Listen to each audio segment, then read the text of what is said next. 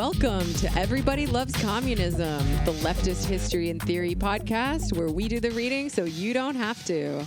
I'm Jamie Peck, and I would like to introduce our new co host today. So, unfortunately, sad news Aaron had to quit the project. He's dealing with some personal issues, but he wants me to keep it going, and I want to keep it going with his blessing. So, you know, you can't keep a good commie down. Um, I have a new co host today. His name is Jorge. He is my friend. He is Lion Goes Down on Twitter.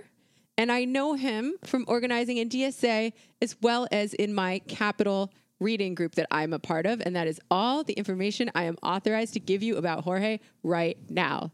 Say what's up, Jorge. What's up, Jorge?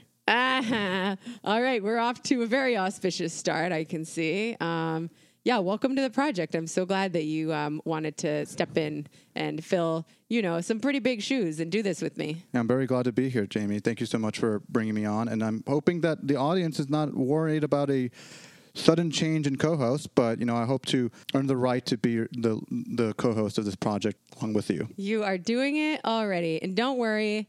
If you piss me off, I will just Photoshop you out of the pictures, just like Stalin did to what's his name. Yeah, Like you- I don't even know his name. He's so canceled. I think I think if I remember correctly, I think he was the person in charge of the the Gulag project, or or, or mm. was was was involved in NKVD or like the purges. So I don't I don't know his name either off the top of my head, but that from my understanding, that's what the deal was. that. So- That's what you fucking get. Lesson learned. So, all right. I realize we've had a little bit of a break in the programming while we were, you know, shifting things around, figuring out like what we're going to do and who's going to do it. But today we're going to jump right back into state and revolution. Um, but before we get into the actual text, we're going to give a little bit of historical background for chapter two because it was written heavily referencing things Marx wrote about the French Revolution of 1848 to 1851. So, uh, without further ado, Jorge is going to kick it off. And then we're going to go back and forth, telling you a little bit of history of what those crazy French people were doing that led Marx to write all that stuff about it and that led Lenin to ultimately draw certain conclusions. No, thank you, Jamie. Yeah, um, as Jamie just mentioned, we need to talk about before we kind of get into chapter two of State and Revolution. We do need to kind of have some context, historical context, as to what led to the events of the Revolution of 1848 and the subsequent election of Napoleon Louis Bonaparte. And so we need to start actually right at the end of the Napoleonic era of France. Basically, at 1815, basically there was like, you know, Napoleon lost, he's a loser, so on. He's like, Loser. loser. So, and then there was a, you know, there was a Vienna Congress where there's a decision to be made of uh, essentially restore the House of Bourbon, who was who was in power for hundred days. Uh, or at least before the hundred days of, of of Napoleon when he came back the second time, like Michael Jordan, and like the person who was the, in charge of that house, of the House of Bourbon was King Louis the Eighteenth, and he came back as I mentioned after the Congress of Vienna. And in, in many ways, he was a kind of a compromise candidate. You know, he accepted the 1814 charter uh, that was established um, shortly after Napoleon lost the first time. Um, he accepted the Napoleonic Code that Napoleon created in terms of the laws of France. But also, he accepted the changes in property relations that existed by Napoleon's rule. Um, although he still believed in the divine right of kings, you know, he still thought that God put him on this earth to rule France. And but it's important to note before we move on that you know during this period of time that there existed this faction that was known as the ultras. Not not, not ultra leftists ultra conservatives. Yeah, they're not reading end notes, folks. yeah. So and these people thought that king louis xviii did not go far enough in terms of his rule. They thought he should have total absolute monarchist you know decree left and right. No one should have any other power. And so, you know, that was, you know, basically there was the rule of, you know, King Louis XVIII from 1815 to 1824 until King Louis the 18th dies, owned, and his Damn. ultra brother takes over Charles the 10th, who's much more of an ultra than he is. And once again, folks, I'm talking about ultra conservatives, not the people who fuck with communization theory. So this guy, this fucking guy, right? He favored these landed aristocratic interests over those of the urban liberal bourgeoisie. So basically, you know, caping for feudalism at a time when capitalism was on the rise. Um, his advisors were all ultras, surprise, surprise. And uh, they decided, oh, we're going to pay the aristocrats for their property losses. So, like, you know, maybe they can't prevent the tide of this shift of history that's happening, but they're like, we're going to do whatever we can to take care of these, um, you know, these bejeweled perverts in their castles. So, um, the throne and the altar alliance, i.e., the church and the state, uh, that became way more out in the open. Like, hey, we're friends, get over it. Um, they censored the press. They also abolished the National Guard, which was, um, for the most part, made up of the middle class. Um, he also really leaned heavily on the divine right of kings, even going as far as to claim that he could cure scrofula simply by the laying on of hands. And What's scrofula like, Jamie? yeah, okay. So I too had that question and I looked it up. And as far as I can tell, it's basically consumption. It, tuberculosis. Consumption is just tuberculosis. It says, um, let's see, it's a disease. It appears in, uh, in a lot of burial registers as the cause of death. It was an old timey, like they didn't know what the fuck shit was back then. Um, Scrofula sounds like kind of like the name of like a like a minor character in some shitty fanfic of like a fanfic spin-off of like a vampire film or something. Like like that's what they die of.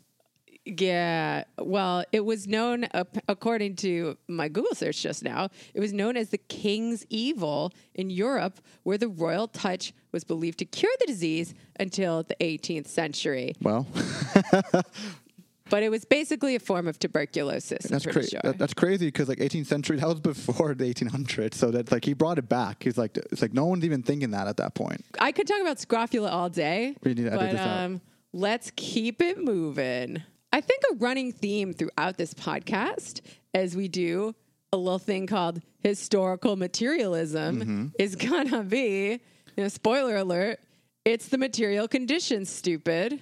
Right. So, what happens in 1826? What happens that could be moving things along? Is it that oh, some some noblemen got some specific ideas in their heads that they dreamed up out of nowhere? Is it that some peasants got ideas in their heads that they dreamed up out of nowhere, or could it be that in 1826 there was a bad harvest? One could say that maybe when you can't eat, you're gonna get real mad about it. You're gonna get big mad about not eating. Yeah, I mean, I get big mad when I'm hungry, even if I've eaten earlier in the day. Right. So I fucking get it. I'm like, I'm hungry. Um, like I just had to eat a piece of pizza before we started recording, so true. I so I wouldn't be too mad to record. So like this is this is real, folks. So this bad harvest leads to all sorts of other shit. So in 1827, you got a distressed urban economy. And what do people do when they're mad? They vote in the opposition party. So this leads to more liberals being in power after these elections. Yeah, and then you know after these elections, you know, as we mentioned before, Charles X was an ultra. You know, he was ultra conservative, Ultras. and you know, in July of 1830, he was you know not very happy about you know the opposition who at this time were the liberals being in power. So he's like, no, I'm going to do a coup. I'm going to have more power. I'm going to try to be an absolute monarchist. I'm going I'm not going to share any of the power. And so you know, there was immediate pushback from different groups and you know famous people. You have the liberals, you had nationalists, even some socialists were upset about this. And famous people who got mad were like Victor Hugo, you know, like the famous author. There was the Marquis de Lafayette, who was, you know, the uh, war hero. that People might know if they remember from their high school history class, if you're American, of the person who was from France that helped America mm, mm, revolution. And that all those streets are named after. Yeah, Huh? Huh? I was just on Lafayette Street downtown. Do not drive on Lafayette Street uh, during rush hour. No. Side note. Um, not to be confused with the Marquis de Sade, of course, whose position in all this was a little bit more complicated. Yeah. But we don't really have to we don't have to get into that right now. Maybe that's a little a little sexy bonus material for you. yeah, yeah. Uh, to be to be determined when we get that out. Um, Anytime we come across something that appeals to my gothic sensibilities, it's just going to be a bonus. That's true. Sorry. There's also going to be a bonus on Scrofula. yeah, we'll, we'll, we'll find out. We'll find. We'll go to the root of what scrofula is and who, wh- who, who, what, what, was scrofula, and was it the COVID of its time? oh fuck. The, so essentially, going back to you know uh, what happened with after the coup, people were very upset about you know Charles X attempting this coup. Lib's mad, yo. Yeah, the liberals essentially, in turn, offered this other person who was also kind of a compromise candidate as well, was a, a person by the name of Louis Philippe, who was the Duke de Orleans, like the Duke of Orleans, like you know, he and uh, put him up as king, and you know, King Louis Philippe, you know, because he wanted, he was king, he wanted to uh, reign and he wanted to rule. And sent, in other words, he wanted to be this figure of France. He wanted to be the king, but he also wanted to say, I'm in charge. But he accepted the compromise of, all right, you can be king, but you got to let us run the country. It's like, fine, I'll let you do that. So he kind of, constitutional monarchy, shall we say? yeah, you know, there was, some some real constitutional monarchy, you know, some more limits than was the case before with Louis the Eighteenth. You know, Yeah. some some there is some you know incrementalism involved here. You know, some incremental change, but you know, there can be said mm. some positive aspects. But you know, of course, as we know, it's not. It's not necessarily what we want, but it is a change from an absolute monarch. Find you a government that can do both. Yeah, it's true. We got a little constitution, we got a little monarchy. you know, it's a it's a good balance. It's a mix. It's a little yin yang of Right. constitution and monarchy. cutting edge stuff in you know France of 1830. And then you know we reigned from 1830 to 1848. You know, We had a good run of it. right? He was known at the time as the bourgeois king. Ah, so bougie. Yeah, king of the French, not king of France. He was known as king of the French because he wanted to be viewed as, unironically, was known as the people's king. He wanted to be viewed. I'm mm, mm, representing mm. the people, not this. I am the state. You know, some tale as old as time. yeah. And, you know, he accepted restraint, these constraints, as I mentioned before, of the Constitution onto his power. He modernized the infrastructure and expanded secular education. So overall, a, you know, liberal, bourgeois, constitutional monarchy was, you know, really developing in France. But in 1832, the Republicans, you know, and we must remember Republicans being those who did not want a monarch in charge of government. They wa- wanted a fucking republic. yeah. And they were very upset, like, oh my God, another king? We just got rid of one. And so, you know, they were, and, uh, you know, to be fair, it was a bit more moderate monarchy, but still a monarch. And they wanted to get rid of them. And so there was this rebellion in the June of 1832. This is known as the June Rebellion, lasted only a few days. And the reason we mention this is a little fun fact that you know this is actually the inspiration. The June Rebellion is the inspiration for Les Mis by Victor Hugo. Mm. I dreamed a dream in days gone by that we had a democratic republic. I, I'm pretty sure that's how it went. And uh, but uh, Don't let me keep going. You are correct to cut me off. Don't let me sing, whatever you do. it's very, very, very, very nice, Jamie. Uh, but uh, it, it, it, I wanted to add it in because you know it, most people don't know, including myself. I did not know that, that this was what inspired Les Miserables, and you know I thought it was either the French Revolution or the 1848 Revolution. Turns Nope. out it was just this li- few This, little this moments. random thing that mm, maybe doesn't matter as much as other revolutions in the grand scheme of things. Right. And, you know, but I thought it was interesting to mention since we are here, we're passing by in this moment in history, we should bring it up. So, funny enough, as we mentioned just not so long ago, a few minutes ago, that a recurring theme is that, you know, when. Why did why why did the revolution of 1848 happen? Well, 1846, 1847, that period of time, another poor harvest. I was gonna say, I'll take poor harvest for a hundred. Yeah, it's a, it's a, you know, Killer. it just famines folks. It's it's not good. I mean, people get really cranky when they're hungry, Yeah. as discussed. people people die people get and people people get also big mad when you know their their, their sister or brother or the cousin dies or the parents die of hunger you know it's, it's a, yeah, and you know what? The king laying on his hands for the scrofula, it didn't even work. No. All right. They're like, that doesn't fucking work. Stop saying it. yeah it's like this is not that's real played out that's so that, was so 18th century That's like hydroxychloroquine is now, you know. We've moved on to the horse paste, folks. It's uh that's like so last year. yeah so eight, so uh 1847 what do you think happened after the poor harvest jamie I'll take urban depression for another 100. Who can say that when things happen in the, you know, oh, things can't grow and then it starts moving out into the cities, oh, that affects that too. Oh my God, look at that. I mean, look, the food's got to come from somewhere. It's true. It's got to go to the cities because there's a lot of people there who need to fucking eat. Who could have thought it was like a domino effect? Um, but anyway, you know, the nationalists, and important to note, nationalists being this faction of people that are quite conservative, believed in a strong nation rule. We need to make France great again, kind of mm-hmm. folks. Like they were not happy with how moderate King Louis Philippe was. You know, they wanted to him to just really go for it. They wanted no, we don't allow these these people to tell you what to do. You need to just tell them what to do. And then artisans and urban workers, you know, given what we just said, urban depressed economy, were not happy. They were very they, want a job and they weren't able to get them. And then the middle class, you know, we mentioned before, uh, the slowly growing, burgeoning middle class, where they wanted jobs and they wanted to vote. You know, they they were growing little tiny bourgeois uh, or aspiring bourgeoisie. They wanted to be able to vote like the other bourgeoisie. And and you know, during this period of time, 1847, 1848, socialism was starting to become a real phenomenon. And That's our people. yeah, it's we're, it's part of our history. This is why we're mentioning it. And Shout out to our boy Proudhon. He was in the mix. It's true. We're going to read him at some point, I'm sure. Yeah, hundred percent. And so they started to gain prominence. So you know, 1848. What happens? Uh, What happens in 1848 is the February Revolution of 1848. So this was tipped off by, I mean, really the poor harvest and everything that came before. Um, but that spilled over into disagreement between several different factions, including liberals, nationalists, Republicans, and socialists against the constitutional monarchy of King Louis Philippe. Oh, but he tried so hard to please everyone. Kind of a united front, almost. I guess. Mm, kind of a popular front. Um, and and the government of Prime Minister Francois Guizot. Because remember, folks, it's a constitutional monarchy. So we got we got your monarch, this King Louis Philippe, and then we got your prime minister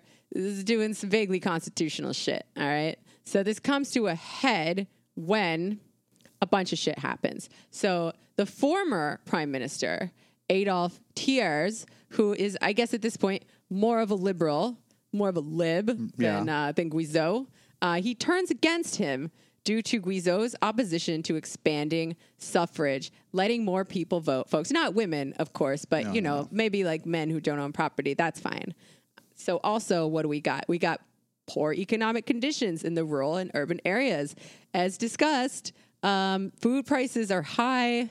There's not enough to go around. Uh, there's not enough jobs to go around. People are pissed off. So what did what happened then? Um, Guizot in response to this challenge to his power, um, he banned political banquets that were meant to protest the government's policies. Now, you hear banquet today, and you're like, "Oh, that's like the fundraiser that Pete Buttigieg had in wine his fucking cave. wa- cheese cave or whatever." There's nothing, uh, nothing uh, subversive about that. But no, these were actually some form of fr- very extremely French protest.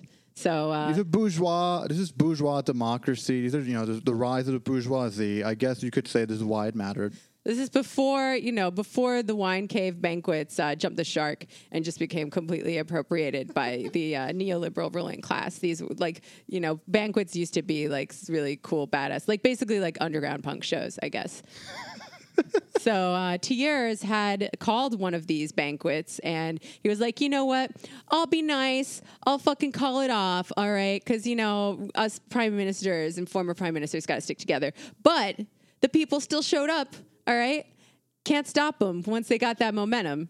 But instead of protesting, which is what they were planning to do at this banquet, they decided to do something even crazier and barricade Paris because French people are based as fuck. It's pretty base. They're like, no, actually, we're not just going to be here to just symbolically be here. We're going to be like, no, we're gonna we're gonna throw down. This is just us. We're just we're just going to be here now. Yeah, I'll see you your you know repression of speech and raise you um, something that goes beyond speech. And guess what? It fucking worked in this moment. Direct and action. It gets the goods. direct action gets the goods. King Louis Philippe fled because he was like, you know, he saw the guillotines, he saw the writing on the wall. Fuck He's this, like, I'm out. Fuck this, I'm out. Sacre bleu! I gotta get the fuck out of here.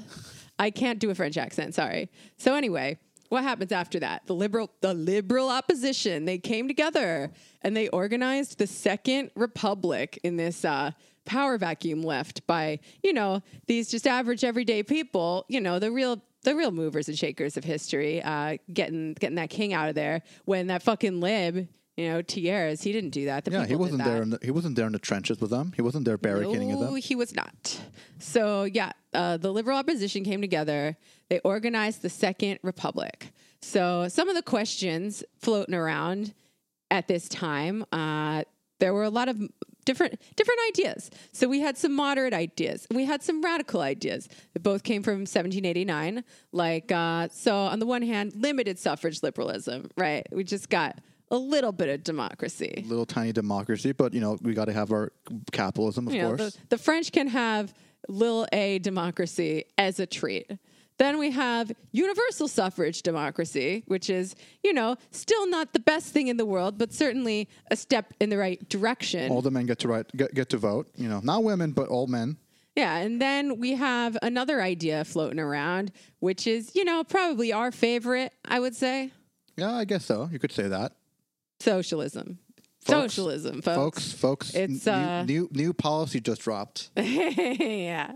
So, okay, we got a provisional government that's running shit right now, known as the Revolutionary Committee. I'm gonna put that in scare quotes because, like, I mean, yeah, it's a bourgeois revolution, whatever. I just, But I mean, it was a revolution. You could say that. yeah, it was a bourgeois revolution of sorts.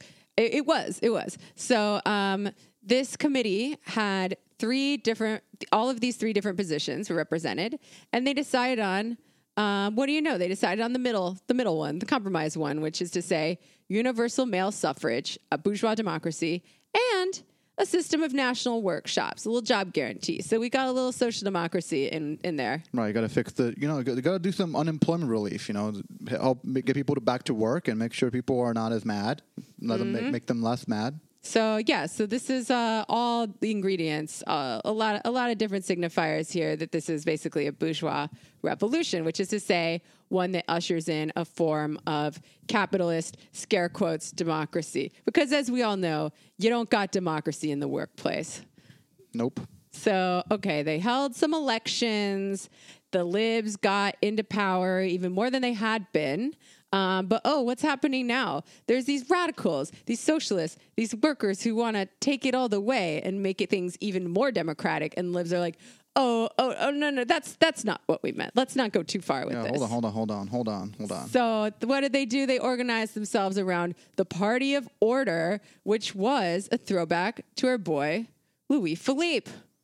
Yeah, we, we need to go roll it back a bit. And it's like, hold on, okay, we, we, we went a bit too far. We went a bit too far. It was like, you know, because the national workshops, y'all are wor- getting power. Workers are getting power. Oh, I don't like that. I don't, we don't like we don't like this. We want to roll it back a bit. Libs through the ages. All right. So the conservatives now at this time, they saw what was going on. They were in the minority, but you know, they they cohered their power, Mitch McConnell style, and they forced these national workshops to close. They're like, "Hey, hey guys, oh, you want a job? You want to sign up to be exploited so you can make money to buy food with? Well, too bad. You don't even get to do that." Not even that. Not even the not even the the privilege of being exploited. You don't get that. Like, bitch, I don't even want a job, okay? So what happened? What happened fucking two days later on June 23rd? We had a little thing called the June Days Uprising. Now, this could probably also be a bonus, but we're going to go through it real quick. So, it was an unsuccessful attempt, unfortunately, by the workers to take even more power in response to this um, repression from really the, the right and the center. Yep. So this marks the end of a truly or even vaguely democratic republic for now. Well, I guess the dream of one, better said. Yeah, sure. Um, and the libs in this case, they they just ended. They ended the radical Republicans as a force for now. Once again, for now, because the French they don't take this shit lying down. Nope. So February 1848, um, you got the workers and the petty bourgeois. Okay, so yeah, yeah, backing up a little bit, unlike in the Revolution of 1848, where the workers and the petty bourge they work together to end the, the reign of the king, which makes sense, right? They all want to shift from feudalism to capitalism. Right, right. Uh, in this June day June Days uprising, uh, when workers are like, hey, we want even more democracy. Uh, the libs and the aristocracy work together to put down the workers. Hmm, makes you think. Wow.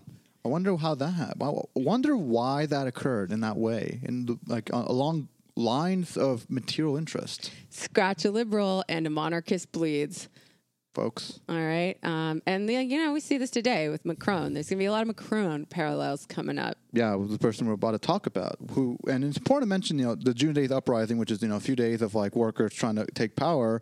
Um, and also the events that subsequently happened was the election on the assembly election later that year in 1848 of a whole, you know, members of assembly, but most importantly of a specific individual of certain Prince Louis Napoleon, who was the cousin of Napoleon.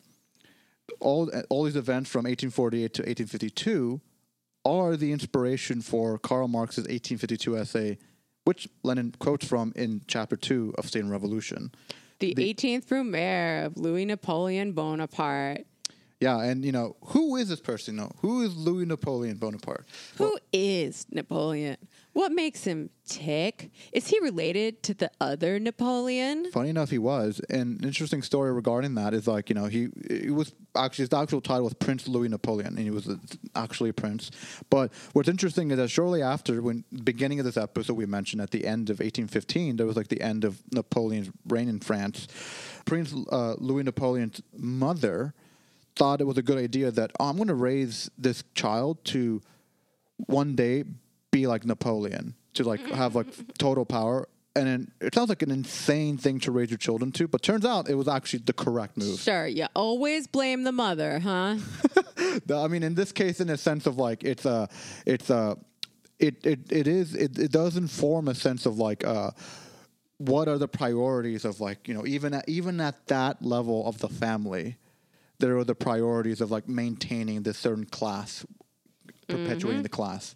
So he was elected president of France in, eight, in, in later in that election late, in late 1848. Um, he was a complicated character, one could say. He had a huge range of influences. You know, mo- it was a monarchist influence. What are your influences? Yeah, like monarchist influences, liberal, democratic, nationalist and even socialist influences. You unironically mm-hmm. sometimes would say, "Oh, I'm a socialist." Yeah, yeah, him and fucking Obama, right? Yeah, yeah. and Macron. and Macron. Yeah, Macron. Um, Je suis socialiste. Just kidding. Je suis fasciste. Uh, so, and you know, Louis Napoleon was elected to a four-year non-renewable term. And I guess that makes sense. After you had a king, you'd want no, no more repeats. We want out, in and out, out, one, one and done, right? But Napoleon doesn't want that. He wants to stay in power. He wants to do it for longer than four years. So he wanted to do everything he could to do to mean to do that. So in some things he did was like you know restore male suffrage, universal suffrage, you know, and then other bourgeois rights include you know liberalizing the economy, having more urban workers, things of that nature, trying to appeal and make people on his side. Um, and try to you know try through legislation uh, to you know basically get rid of the four-year non-renewable term and he failed. And in fact, in May 1849, conservative legislators were elected, and basically, as kind of a reaction to Louis Napoleon being in power, they actually ended universal suffrage. They they were like, no, we can't have everyone vote. That's absurd. Mm. Um, you know, this is making me think maybe the right to vote doesn't matter because what happens next? Well, obviously, Louis Napoleon saw that that route through legislation could, wasn't wasn't sufficient, so you try to you basically was courting, and as mentioned before, but courted urban masses, people also rural masses, but also courted the military. Uh, you got to get the people with the guns on your side. Kind of, you know, initially was like a leftish kind of populist, but then became more of like a right populist, one could say. Kind of all over the place. It seemed like almost as if like. He was really trying to use the people as a as a means for his more power, kind of like Macron in many ways. Um, then, as December 1851 and funny enough, there's a self coup. Uh, this is you could look this up. Literally was called Operation Rubicon. Mm. So yeah, tell me a little bit w- about what a self coup is before we go on. Yeah, so self coup. Um, you know, probably the most famous example uh, we can think of in modern history is like what Hitler did in the Nazis. Basically, they were already in power, but they wanted more power. They wanted to, you know, get rid of the existing order that constrained their power, like the pesky constitution, and it did things to kind of expand that power. But an example in our context, in the American context, that is uh, relevant, that was an attempted self coup, one could say, was like the January 6th situation. Fwah, fwah, fwah. Yeah, I mean, Trump wanted to overturn the election, so he wanted Yeah. to expand power. Now, it got- was- so he got a bunch of patriots to try to help. folks, we're so glad to have patriots that love this country like that. Yeah. They're preser- they were preserving bourgeois democracy, all right? Um, but you go back to Napoleon, you know, he, the, the self coup that he attempted, you know, and was was successful. Important that he did do the self coup successfully, imprison opponents that were against him, and suppress the workers' revolt. You know, of course, there's a vac- power vacuum or instability. Workers will be like, "No, we want to step up," mm. and no, that wasn't that wasn't acceptable. Um, workers cannot catch a break in this. No, not at all. And shortly after, Napoleon dissolved Parliament, got, got got rid of the pesky Parliament that was preventing him expanding power, and then called for a new referendum. This new referendum meaning that this referendum had universal suffrage. Everyone could vote. Who was a man? Not women. Right. No, who, the, who everyone Let's could. not go crazy, all Yeah, right? yeah, yeah, of course. But it's like you know, only only men could vote, but all men could vote in this new referendum, basically asking, "I want to create a new government, and I want to have ten-year presidency." This, you know, Napoleon had this new referendum. He Bloomberged his way to power. Yeah, and then the referendum was successful. That happened, and then next year, 1852, they said, "Actually, let's have another referendum." Yeah, the first one went really well. Yeah. It's like referendum on referendum. Yeah, so it's like you know, momentum. you know what? Let's have another one. Let's have the uh, make Am- make France great again referendum. And Now, now, it was called the referendum for reestablishing the empire, which is uh, that means the exact same thing. Go on. Yeah, this is actually what it was called. This is not like literally what's called referendum for reestablishing the empire. We're gonna make and, France great again. and created and then it, this referendum was held, and it did create the empire. And then he changed his name to Napoleon III. Want to know the results of the election, Jamie? Tell them to me. Seven point eight million in favor, and two hundred fifty thousand thousand against. Wow. Like ninety six percent of people. Democracy in action, folks. 96% of people in France in 1852 who were men that voted wanted like, to we, reestablish want France. fuck, we just want a fucking king, and his name's Napoleon. They wanted Napoleon like back. The old Napoleon. they wanted Napoleon back. Ay, That's ay, what happened. They wanted you know Napoleon what? back. Maybe demo- maybe they don't deserve to vote. Maybe democracy is just is a bad was a bad idea to begin with. Who can say? It's almost like bourgeois democracy doesn't mean anything in the grand scheme of things if you want to create true working class power. I mean, like, this is why people say, like, you know, Hitler was elected. Like, yeah, th- and there's another example before then. It's like Mm-hmm. the, the, the, the Second French Empire was literally voted in. Yeah. So what does that mean? Either you can't trust people or maybe there's something wrong with this system that is getting the results that the ruling class wants every single time. Yeah, and it's important to note that you know if you consider the, you know, if you were an urban worker or a peasant, uh, you know, during this period of time, think about all these, you know, these 30, 30, 40 years that we just talked about very quickly, and it's like half half to forty minutes that we talked about. You just saw the king go away, then you had an absolute king, and so, so before then you saw Napoleon, right? Then you got a king back. Then you had like a king trying to get take more power. Then you had constitutional monarchy. Then you had like a liberal democracy, basically. You went through all of these different forms of government, and say, say you were around since like the past forty years of your life, and, and the best period you can remember mm. was the glorious Napoleon. Mm-hmm. And they well, at least things were good. Things were good back then.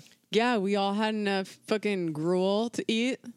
In their minds, they thought we just want stability, and then we want we have Napoleon Yeah, back. I get it. And to be fair, like it wasn't like there were any good options. No, no, there weren't. like it was either him or like some fucking ultras. Yeah, and you know, why did we talk about all this? Well, remind you know, we said this in the beginning, but we're gonna say it again. We did all of this to kind of give context to for the next episode, the second chapter of State and Revolution, because Which That- is called the experience of the revolutions of 1848 to 51, which we kind of gave some context on and how it began. Because this period of time, Karl Marx was alive for.